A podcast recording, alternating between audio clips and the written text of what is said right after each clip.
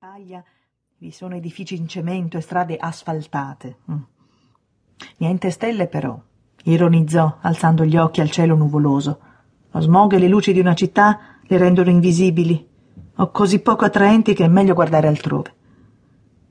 Ma le sue considerazioni si interruppero bruscamente perché inciampò in un ciottolo sporgente che gli fece perdere l'equilibrio.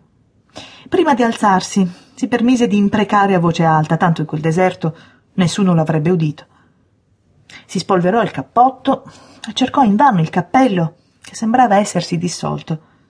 Ah, al diavolo il cappello, concluse irritato, rimettendosi in cammino.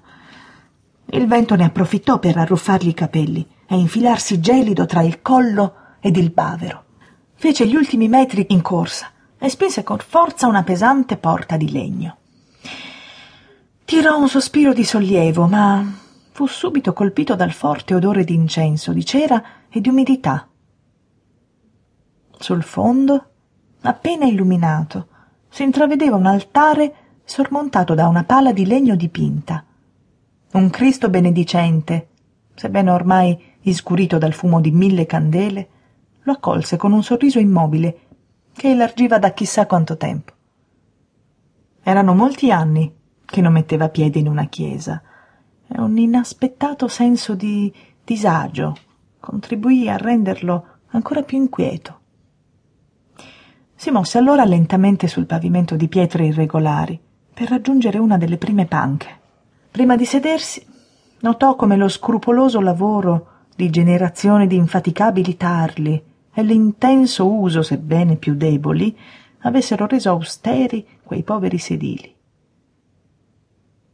Per questo non lo ritenne un difetto. Anzi, gli parve che tutto facesse parte di una scenografia che nemmeno il più abile degli architetti sarebbe stato in grado di creare.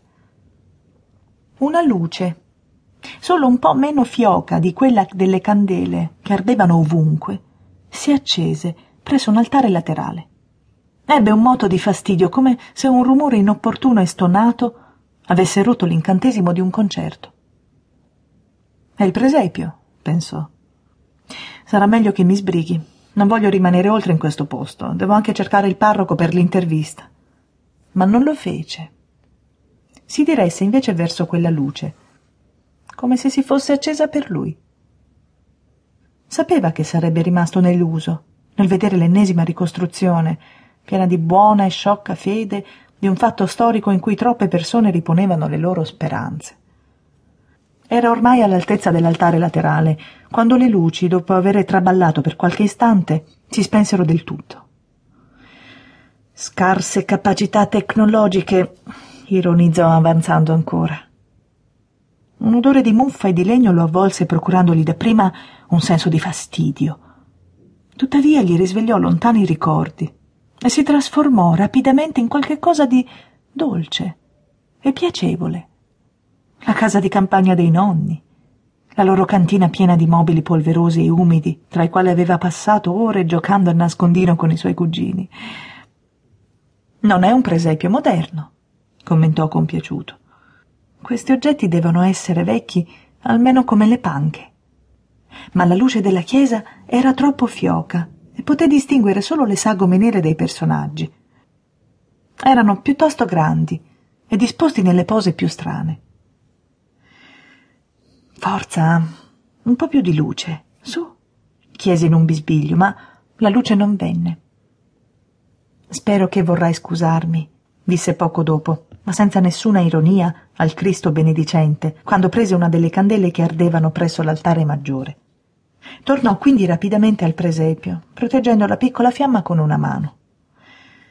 Ed eccomi ancora qua, esclamò infine, e liberò la fiamma.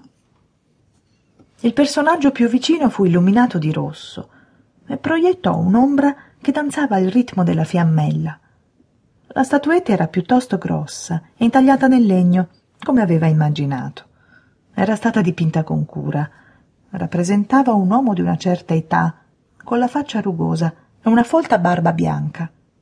Reggeva una lanterna per illuminare la strada e gridava qualche cosa di incomprensibile, nonostante tenesse una mano attorno alla bocca per farsi sentire meglio. Non c'è nessuno ad ascoltare.